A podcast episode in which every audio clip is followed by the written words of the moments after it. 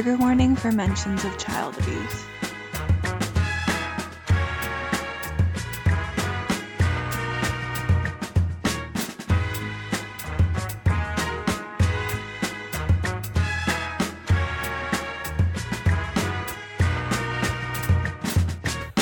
Hello, welcome to Friends at Film Camp, podcast for two friends gather by the fire from our fun film perspectives. I'm Gideon. And I'm Luke. Uh, today we're talking about Mommie Dearest. Mommie Dearest was written by four people and directed by Frank Perry, who also helped write the movie, and stars Faye Dunaway as the famous Joan Crawford. Mostly we're doing this because we saw it in the recent All Stars 8 episode, and it kind of inspired us to like see the actual movie. I mean, you're the one who recommended it. Yes. It's a collaborative podcast. I know, I'm just saying it didn't inspire me. I was, I've been telling people that I suspect that this is why, but I was not in on this complex plan that you've created. You've been telling people? What people have you been telling? what have you been saying? You're going any- around telling people Luke's making me watch this movie. I assume it's because of this, but I can't know why. He's a monster. and he's gay. Did you know that too? kind of, but not the monster part. I've been like, oh, we're watching Mommie Dearest. It's, I think it's because they did a fa- uh, thing on Drag Race, and that's why he wants to see it. But you never told me that. I just assumed. I have my own history with this movie, so I was intrigued to see it. hey, why don't you tell your history then? Why are you grumpy?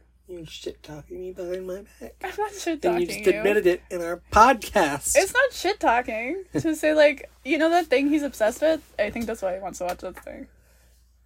It's just like human. Obsessed? Obsessed. Okay, that's actually kind of accurate. yeah. Okay, so this movie was based on the book written by Christina Crawford, who they made the they, she released the book and then three years later the movie came out based on the book. So I think an important thing to be aware of is that there is contention that exists out there over how accurate some parts of Christina's book are. And beyond that, Christina does not believe the movie is accurate to the book. Mm-hmm. And stuff like the axe scene or the wire hanger scene, Mm-hmm. she says nothing like that ever remotely happened. Mm. In the book, or yeah, in the book, She said it didn't happen. She didn't write about it in the book, and it didn't happen in real life. which is interesting since those are like the scenes. yeah. So, I, I think- do find that that helps because I think this is going into this movie. It is such an interesting camp movie, Yeah. especially when people tell you about the subject matter because you're like, you how is that gonna be funny? Like honestly, going into this movie, I expected that I was gonna be too upset by like the abuse that was depicted to like find anything funny. Mm-hmm. But it manages it somehow because it's all just so ridiculous. And it's like it does it does help honestly that like Christina's like kind of written off the movie to having anything to do with her experience in terms of like it doesn't feel like reacting to something that's like real yes. um even if it's presented in this way which like like that has like a lot of layers of like it's so interesting this has so many layers because it's like the even so even if it was accurate it is the movie that's sort of portraying it in this way that is eliciting a response so at that point is it even like the audience's fault i don't know that that's that's going very deeply but i I'm- do think that helps in terms of like guilt factor not feeling too bad about how ridiculously the movie portrays things that should be serious Yes. So, I'm not sure where the issue exactly lies, but I'm not blaming the actors for. I don't even want to call them issues mm-hmm. because the reason this film is remembered in a way that so many biographical films are not mm. is because of how over the top and campy it is to the point your reaction is not what it is intended. Yeah. So I don't like I don't know if I'd like the word bad cuz bad is almost mischaracterizing it Okay. cuz it's saying it's bad. I don't like that word cuz it's not bad. I like it's it's just not int- reacting in the way you intended. Yeah, well, that's like sort of the definition of camp. Yeah. I it's very campy. Yeah. I I get why this is famous. Mm. Faye Dunaway does not like this movie. Mm. Understandably, it seemed to kind of take a lot of the wind out of her career. Yeah, I think she like couldn't get work for a while. Isn't that a thing? Yeah, she didn't like to talk about it. She would rarely talk about it in interviews or acknowledge it. Mm-hmm. She even in her biography, she like barely mentions it. And she mostly blames the director for not being experienced enough to tell her to rein things in. Mm. I do honestly think the directing is the biggest problem, or the biggest reason the film is what it is, Mm-hmm. because it feels like it has, in a lot of ways, a no direction. Like these actors are, they're either being told nothing Mm-hmm. or they're being told more, just constantly. Everyone's always being told no more. Well, I think It's kind of theatrical acting. the honestly. editing is also like really strange. Yes, the editor will And not get a free pass. I don't know if that's like director directed or if it's but you know, I think like famously the first Star Wars was kind of saved with the editing, right? Yes. So the editing can do a lot and the editing in this movie is so strange. And just like not even in a way that's like very dramatic, in a way where there's so many shots of just people's faces where we linger for too long and you're like why are we looking at them this long? And then it just goes to a different scene and you don't really feel like you know it's not like the end of pearl where you're like lingering on her face you're not like why are we doing this you know why we're doing this in this movie i don't know maybe there's supposed to be some sort of internal emotion that we're supposed to be reading but like you don't read it Yes. Uh, I don't like. It's kind of just hard to fathom the level. It's it's kind of almost like the room, in the sense mm. of it's so. It's trying so hard to be one thing, yeah and it has absolutely no idea that it has gone in an entirely different direction. yeah But the difference is this is actually competently made. Like it's made by people who know how to bake a movie. Mm-hmm. They just made a which honestly makes it more shocking. yeah The room's whole gimmick is it's this guy who didn't know how to really do this mm-hmm. and then he made a movie that was just wild. yeah This is like professional people mm-hmm. doing this professionally. And it's kind of shocking just how off the rails it is without even realizing they're off the rails. The movie also just has such like a weird vibe, and I wonder what I said when we were watching was it feels like it was filmed in a hotel, and I think it specifically has to do with her house. Her house has like an awful vibe in the beginning. Um, but is that I thought that'd be intentional. I think it probably is intentional, but it does carry through the whole movie. And again, like it could be intentional. It's just it's it creates a very interesting thing to watch. And I wonder if it's liminal Mhm. is the word that I'm looking for because there is something about it. But it's interesting because I normally like I normally find liminal spaces and times comforting, but this one feels very dangerous in the way that other people normally describe liminal spaces. Um so I don't know. I think it's just like the whole film has an interesting vibe to it that's like kind of unsettling. Yes. It reminds me of Cabaret actually. Huh. The vibe. Interesting. Yeah. I wouldn't disagree with that. Yeah. Because Cabaret also has that uneasiness to the whole thing, you know? uh-huh. Except this film just it's so interesting. This film kind of masterfully makes something Mm. that it had zero intention of doing. Mm. It's like spilling your paints on the ground and then you pick up the paint you pick them up and there's the Mona Lisa just laying there. Yeah. It's like how did you do that by accident? Yeah. It is interesting. I also so okay, I want to talk about the eyebrows because they're very important to me. And I Okay. did some research, and I can't look at my phone, so I want to make sure that I remember what my research was. Please tell me about these eyebrows you find so passionate. Yes. So Joan Crawford has famous eyebrows. Okay. I did some research because I'm not a Joan Crawford expert, but I think it's very clear to most people when you look at Faye Dunaway. At least to me, the immediate thing that jumps out is her eyebrows are wrong, which is like so frustrating because that's arguably the easiest thing to recreate, especially because Joan Crawford has very famous eyebrows. Another aspect of Joan Crawford's eyebrows is that they get thicker as she ages. She starts styling them thicker and thicker which they do not do in this movie. They kind of go all over the place. Um, but they also start very thick, which means then that they can't do a t- progression of time via the eyebrows, which is interesting since that existed in real life. And normally in movies, you do like to have something that's like a visual signifier like that. And and they had that and they didn't use it, which is very strange.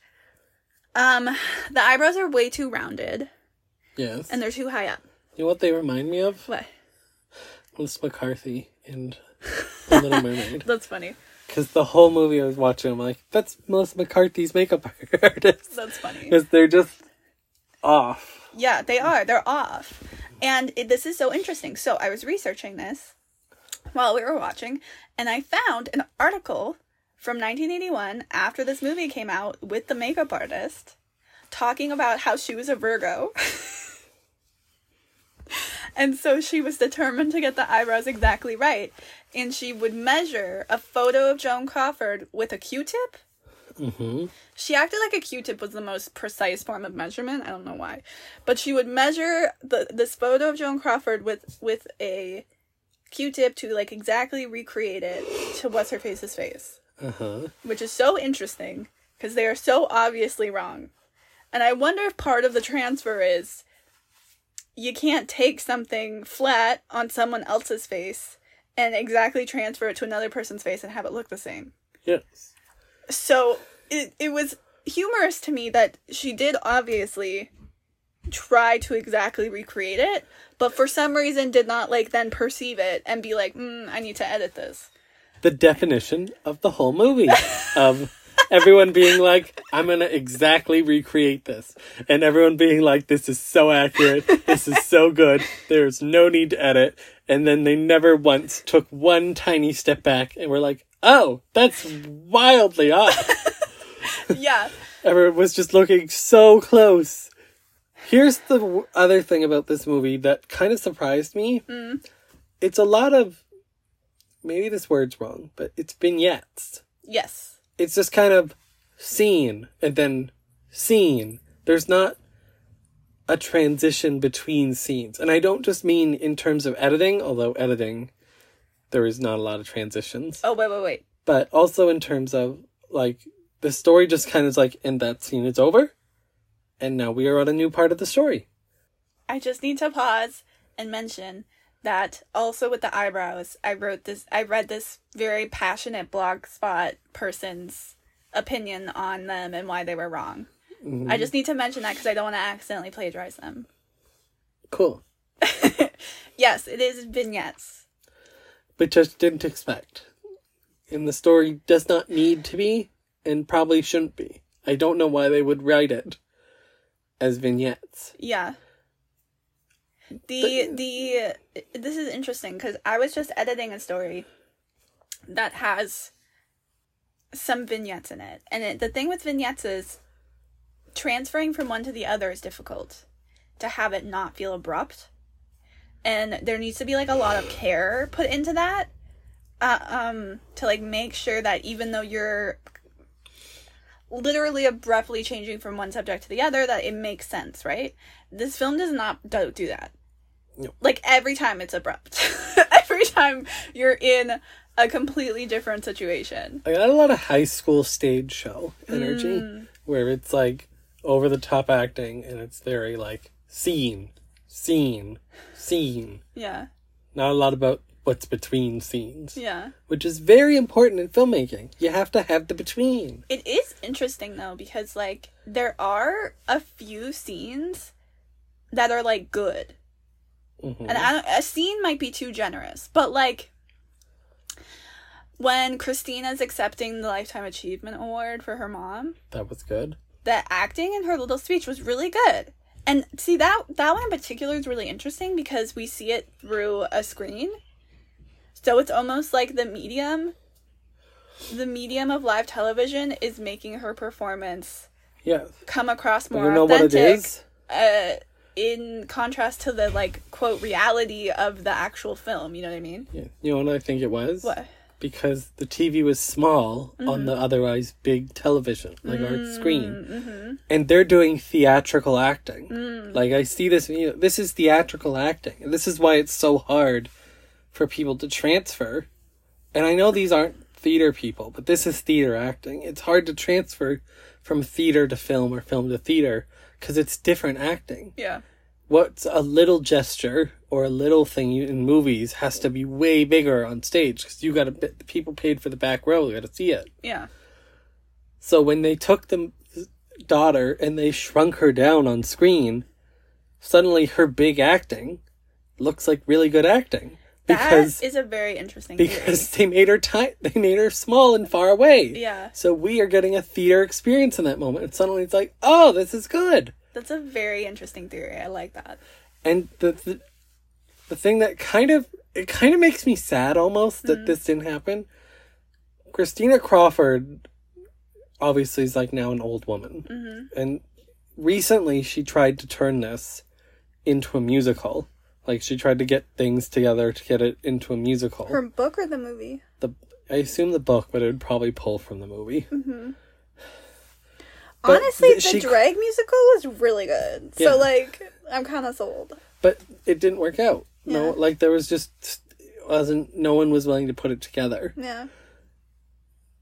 But like the movie kind of shows that this can work in theater in a way it can't work on screen. It's true. So I just thought that was interesting. Although at this point there's no point. The drag musical kind of beat it to the punch Yeah. and did everything better.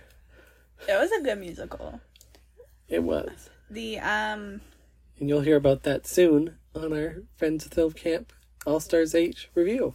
Oh yeah. Which I don't know when that's coming out. Um Well the when it comes when we're finished, but yeah.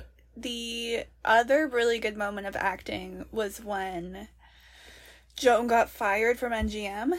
Yes. The guy who worked for MGM was great. Yeah, well, he's it- the only one not doing theater Yeah. acting. He's like so doing a very subtle see. performance. Yeah. I also like really like see he had there was a few good lines too and I don't even know if I'm going to remember them all but I remember his line because he was like he was basically telling her like he loves her, he respects her. She needs to leave MGM. And it's like it's that thing where they're like we're firing you but we're not actually firing you cuz we can't so you need to leave but like you don't have a choice that's the situation but he does it in a way that's like very interesting in which you like believe him that he likes her and that they're friends. And he's like telling her you know like we're gonna say that you left because we had like creative differences and we parted as friends and like blah blah blah and all this. And then he's like everyone's gonna be like scrambling to get you. They're gonna think that we made a huge mistake. They're gonna be trying to get one over on me. So like you're gonna get like you're gonna be fine. You're gonna get so many offers. And you're like maybe even you'll get a big hit movie. And she's like then will you be sorry? Very dramatic. And then he's like i'm sorry now. And it was a good line. Yeah. it's like this, this guy gets it. Yeah. And then she really resonates with the word Hollywood royalty, which he, Mm-hmm. he does use well. then we have the get me the axe scene Yeah. where she's cutting all the flowers and she makes her maid get her kids which the maid in this movie is an interesting character. I don't want to call her the maid. She's the assistant. yeah i don't know why i called her the maid you're There right is a maid. there is a maid she's not the maid um the assistant get the kids the assistant is interesting because she is presented throughout the whole movie as this meek little lady and they age her really well as you mentioned the aging makeup in this movie in general is actually really good which is interesting um Yes. but I have a secret theory because I think she actually sucks. Because first of all, She doesn't do anything ever to protect the kids, which is like fine. I understand that that's really complex when it's like your employer and stuff. But that one time when she gets super pissed about the kids playing outside her window, she was literally told not to let them be loud and she let them go play outside and scream in front of her window, which like that was literally her job because they're kids and kids are stupid to look after the kids at that moment. And then the famous wire hanger scene. You- Obviously, the daughter didn't put it on a wire hanger. Where is didn't- she gonna get wire hangers? She's like five. So somebody got wire hangers and put them in her room. Who would have done that? But the assistant Or the maid. or the maid. But I think it's the assistant. Yes. I would agree with that. So anyway, she's got more to answer for than she thinks she does. Yeah. But they do save her from Joan Crawford when Joan Crawford is going to kill her. That's true. That's true. So she gets one star. I also the thing about that scene, which I'm like because the thing about that scene is that the reporter is there Yeah. and she's writing a thing and Joan's all like, Don't embarrass me and then Joan tries to embarrass her daughter. well, the daughter walked in. The, uh, the thing with that scene is Joan's like, don't embarrass me. And then the daughter walks in with the interview, Uh-huh. which clearly Joan didn't want her to do. Mm. Like, just don't, like one of those, don't even acknowledge her. Yeah. just stay hidden. And she didn't. And so Joan Crawford's trying to like power out like show her her she's in a power struggle in this moment and mm. Joan Crawford's trying to win. win the power struggle being like trying to embarrass her. And when the daughter and says no, it instantly switches all the embarrassment on Joan Crawford, Yeah. which then leads to the fight and then the Barbara, please. Baba, please. This movie is very quotable because of how they say these things. The interesting thing about that is like I wish like I just want to know so bad what article this reporter read. Red. I Road. wrote. yeah, because she ends up rip, like ripping Joan off of her daughter. She might have not just written anything. She probably didn't, but like I'm just intrigued by that. It it gave me like John Mulaney like coked up vibes. That like Yeah. that interview. I was like, I just need to know this interview Yeah. or, or article. Also, this is weird and totally random. Mm. And we looked it up. I looked it up. Okay. And I could only find like the most g- generic reason Uh huh. or the most empty reason why the son was strapped to the bed at night. Oh yeah. And it all I could find from multiple sources, including the Guardian, Mm. was it was to keep him from walking to the toilet at night. Yeah. Just like, what's the problem? Yeah, I, like I couldn't find. Okay, why would we not want that? Yeah. Very confusing. So I also it was just of distracting because they did it and they never said why. I did I kind of wish he had a bigger part in the movie. Yes, It's weird to have him there the whole time. He doesn't even talk till like a like at least more than halfway into the movie. yes, Um and it's just kind of weird cuz there are two kids. We see him strapped to the bed, so like something weird's going on. He also gets called down when she's like being crazy with the flowers. So it's like he is like a horse in this race, right? And it's just interesting that we like never we don't get that much from him and I kind of wish we got a little more. Especially if like I know a lot of women, I mean this is still a thing, but a lot of women from that generation specifically really liked boys. Like the boy mom trope where they were like, you know, the, their little boy was the apple of their eye. I would be interested. Was that a dynamic? Was it everything is wrong with Christina, but he's great? Like well, he can't do might be anything wrong. that I don't know. because the narrative is told from Christine's perspective. perspective. At least the source material, we might just not have very much on him. Yeah, but you would still, even if it was from her perspective, I would like to understand her perspective of what she thinks of her mom and his relationship, because we did we don't we really get nothing. I just think it would be an interesting layer to add to the story. Yeah, I wouldn't disagree. The little girl who plays, uh, is it Christine or Christina? I thought it was Christina. Christina, oh, okay. but she calls her She calls her lots of stuff. yes. Um, she, the little girl who plays her, is actually like she's a pretty good actress, but she acts like an adult, which is very like it's so interesting. She makes facial expressions like an adult, which is like just interesting to watch. I do really like the child versus the adult version of Christina's like actresses. Like I it's a pet peeve of mine when they have kids who don't look anything like what the older version of them is supposed to look like. And I thought that they like looked enough alike that it was a good transition. Mm-hmm. The daughter still works. She teaches acting mostly. to The kids. kid or the older one? Kid. Cool. Uh, yeah, the movie is just really interesting. I would say it's also interesting the flower scene, the bring me the axe scene. First of all, she's really bad with this axe. That's fine. Whatever. So she's cutting down this very small, like, lemon tree, it looks like. And it's very dramatic. And it's almost as though in the story, this lemon tree was important. But we've never seen this lemon tree before. Yes. So I guess the drama is just that she's being crazy, which like she is, and that is dramatic. But it is. In- I almost wish they put some sort of stock in the lemon tree. You know what I mean? Yeah. Like when she takes Christina's dolls, we like n- we have some history with the dolls, right? Like the doll was the one thing she wanted to keep from her birthday. We know she loves dolls. Yes.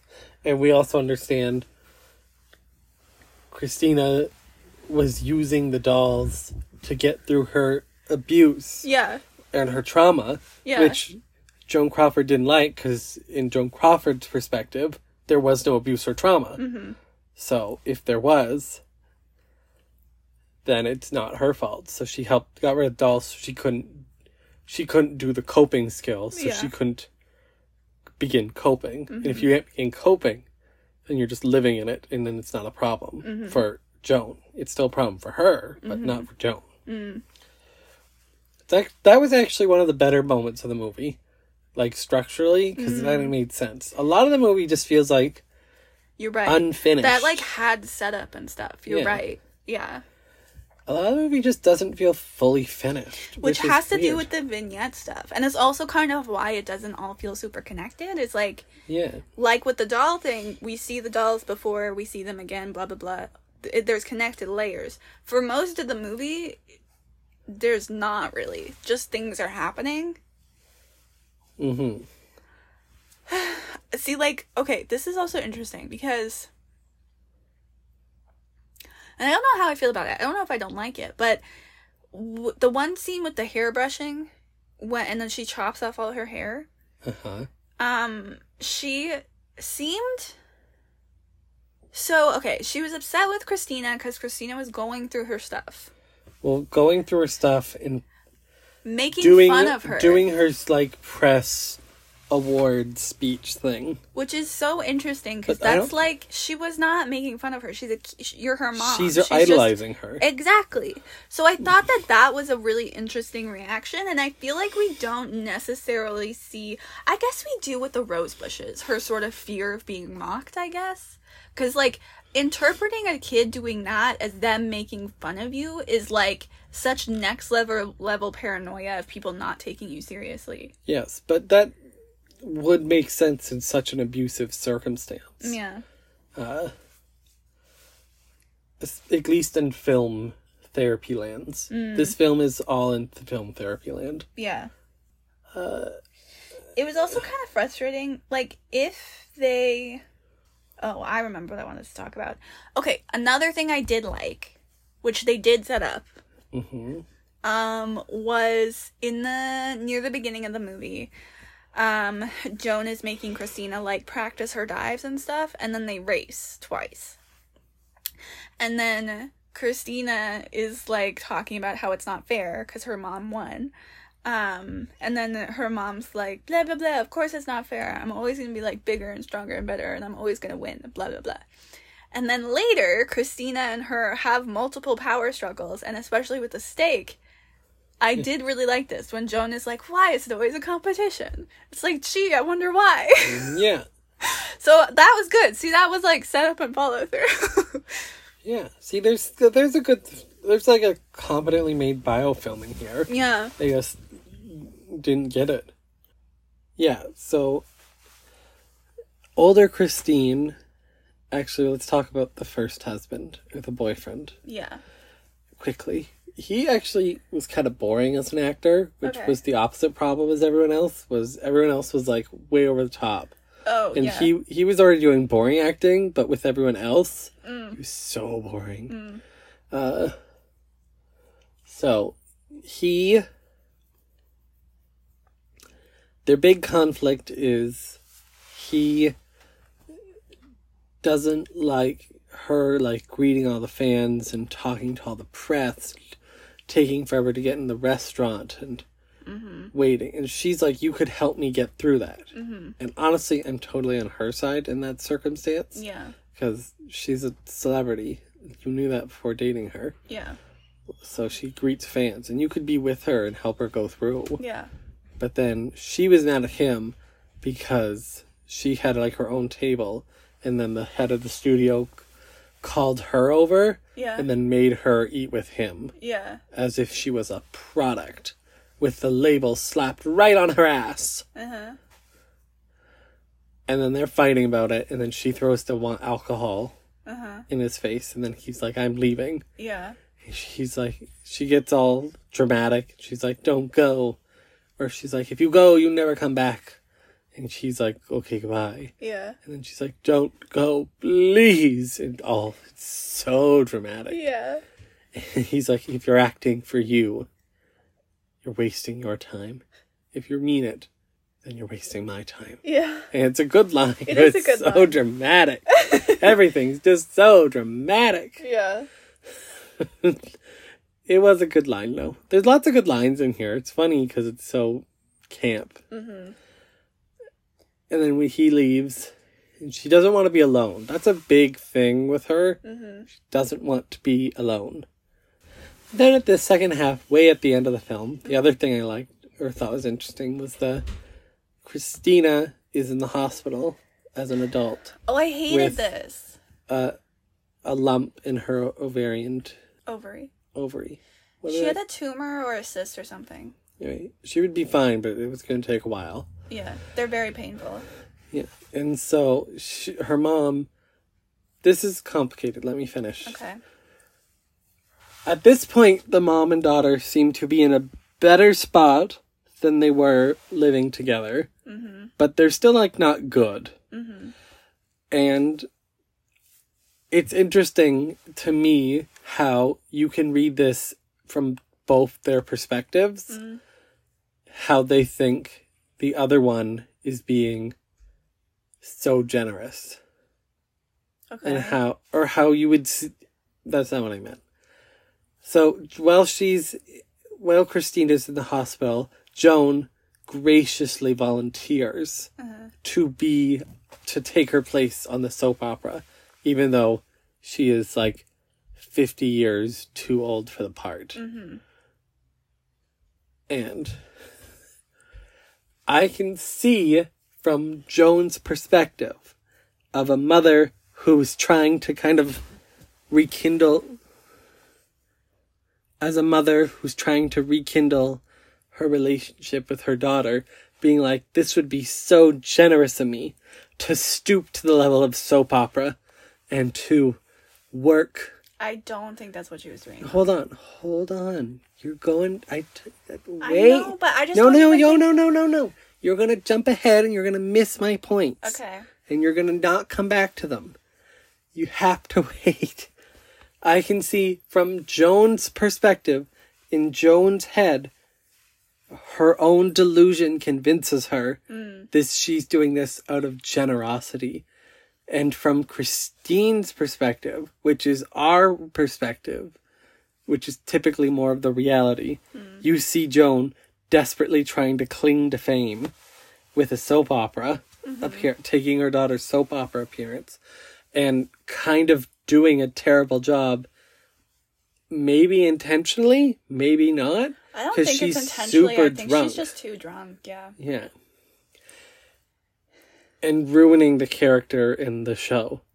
I think she's taking the thing that Christina built for herself. Like it's a power move. Yeah. She's making it hers again. Yeah. So now she's taking it away from Christina. Yeah. Yeah. But I my point is with most of the Crawford, I see her convincing herself that she is being so selfless in this moment. Mm. Even if like that part of her brain that knows that's not true. See, But like I be- see her thinking to herself, I'm so kind. I saved my daughter's job. That would be one of the things that it would be nice to have a follow up because we don't know what happened with that. We don't know if she got fired. We don't know if the character got written off. We don't know if she got her job back. We don't know if they ever had a conversation about it. And like that was one of the more interesting things that happened. And I think that is like what you were saying, like part of the problem with the vignettes is like we don't get a lot of these very interesting reactions to the shit that happens.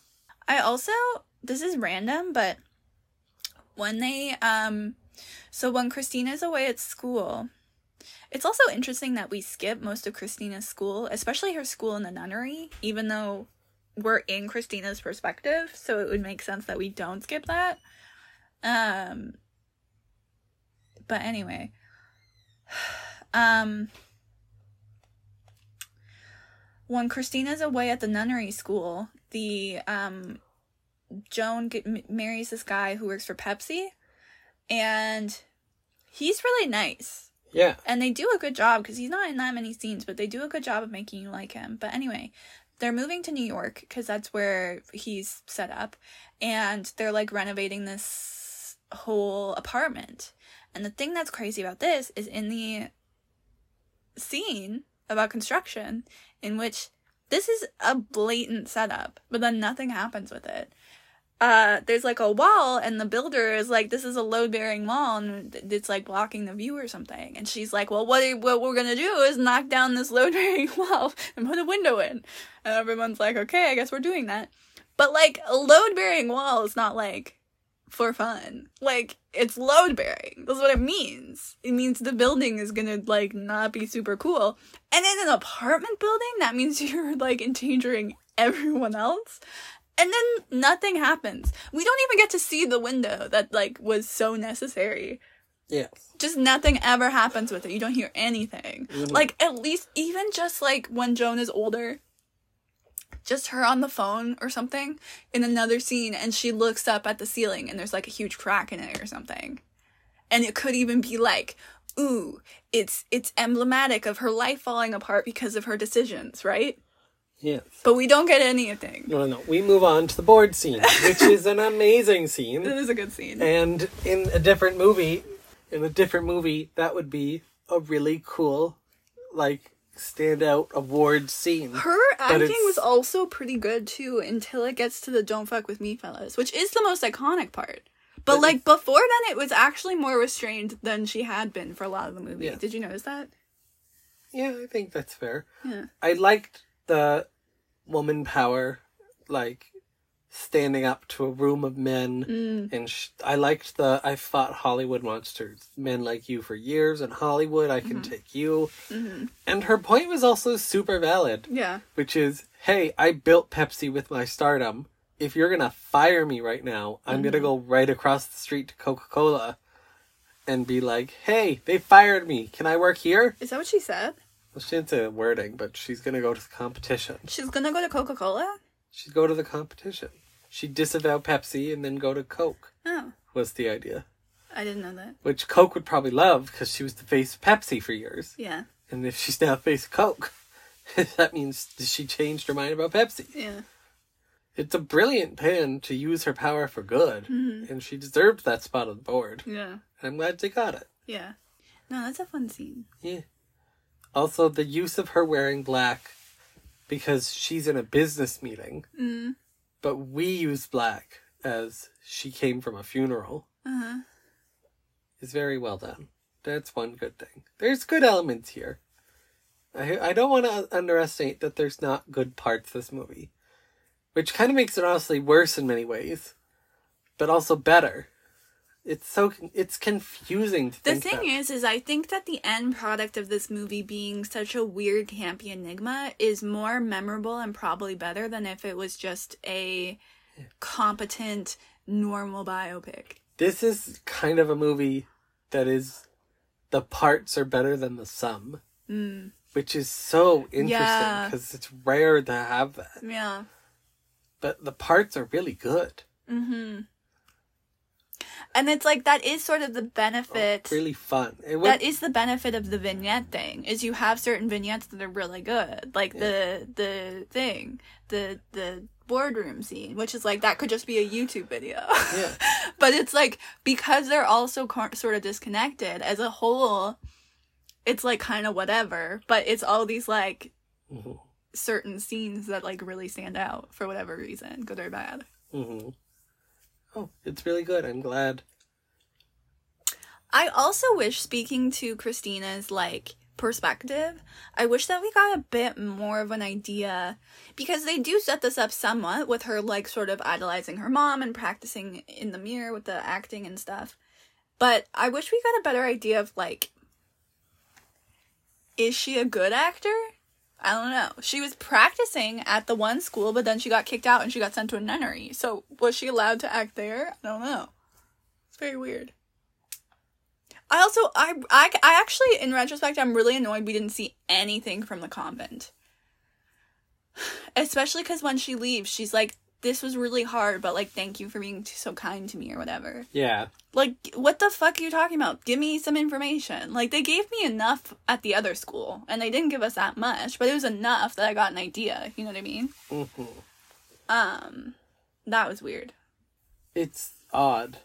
The whole It was also really interesting and strange that Joan was so. So when Christina is sent to the first boarding school, and we get a time jump to Christina being a mm, teenager, we're supposed to assume, I think. Um, she goes on a date with this boy, and they get caught like kissing, which is not a big deal. Um. Anyway, his girlfriend or friend who has a crush on him or something tells on them. And the lady who's in charge of this boarding school, we like because we've seen one scene with her in which Christina was getting sent to this boarding school at first and she was very sad about it and she was empathetic and nice to her. So we know that she's like a reasonable person. Um, she and I really did like this because it's one of the only times that Joan Crawford gets called out hmm when she was just like, I think you're overreacting. I like that. Um anyway. So Christina gets put on probation by the school, but Joan fucking freaks out and takes her out of the school and then tells people that she was expelled even though she wasn't. So anyway, Joan then sends her to the convent in part because she's so offended that Christina dared to kiss somebody because she's been like trying to raise like a proper girl or something, which is so interesting because Joan has had like so many love affairs throughout the course of the movie Yes. and does not come across as very prudish.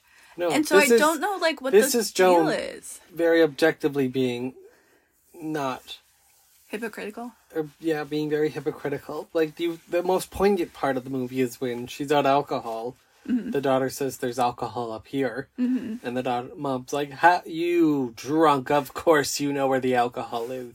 When she she's trying to drink and drive, and she's out. She said she's out of alcohol. Yeah. There's no self awareness. It's also clear that she's been getting her to like make her drinks for years, Mm. so it's not like yeah, it's very strange. So She is soap opera update. oh yeah. Eventually, the character was written off Is the this show. in real life? Yes. Okay. In real life, the character was written off the show about a few months after. When Joan was thing. playing or when the daughter So was? Joan played her for about a week, Okay. the character, and it was all live, obviously. Mm. And then she came back and then did it for a few more months, and then they wrote her off. Mm. And the producers were just like, the character just run its course. Like, the character was done. Yeah. We had nothing left for it. But Christina insists it was solely the mother coming in Okay. and filling the part. And uh, they disagree. Mm. There was a huge bump in viewership when she did it, but obviously, it'd be like if Meryl Streep's daughter got a role in a sitcom and then Meryl Streep came to cover for a week. Yeah. It would be like, what? Meryl Streep? Yeah.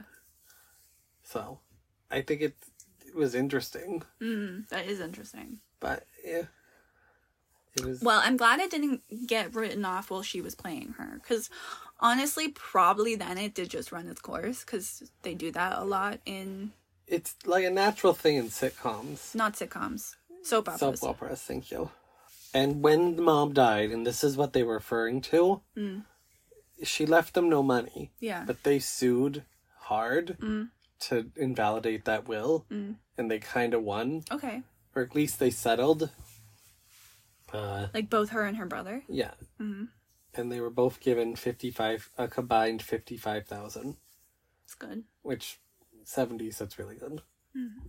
I also thought it was interesting the scene when Joan is like, "We're broke. You have to like work to Mhm. do school and stuff." And then when she's really drunk, she has like all these shoes. Yeah.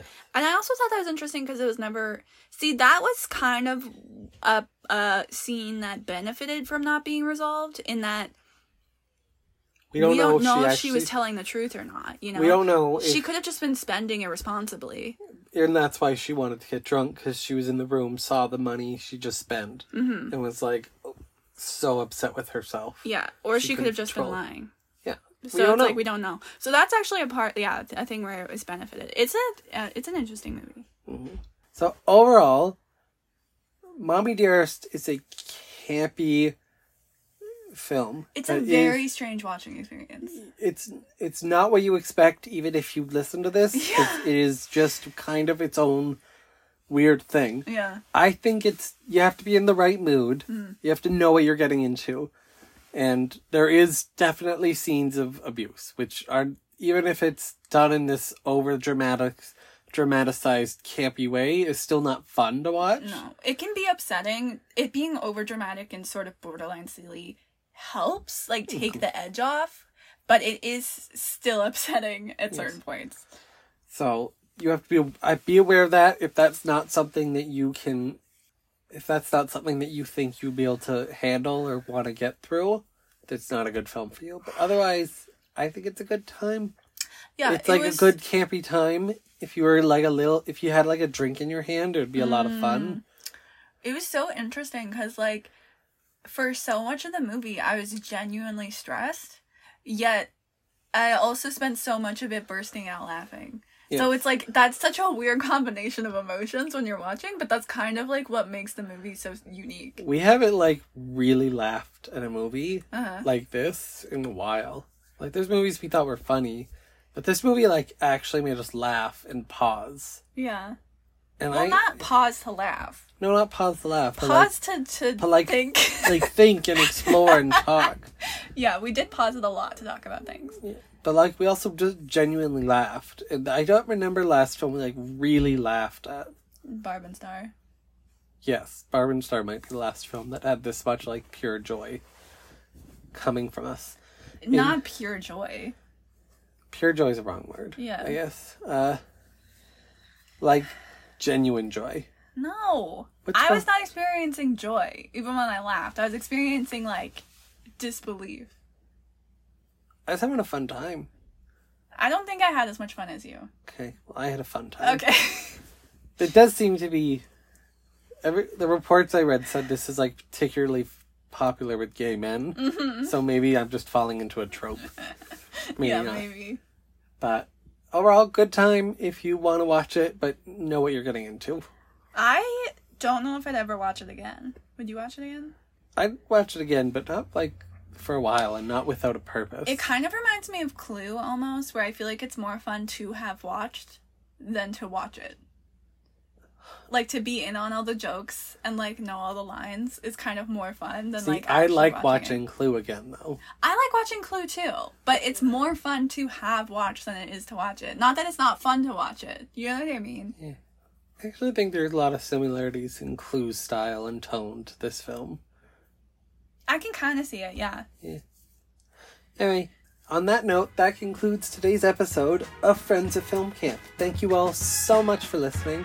We'll catch you next time at the campfire.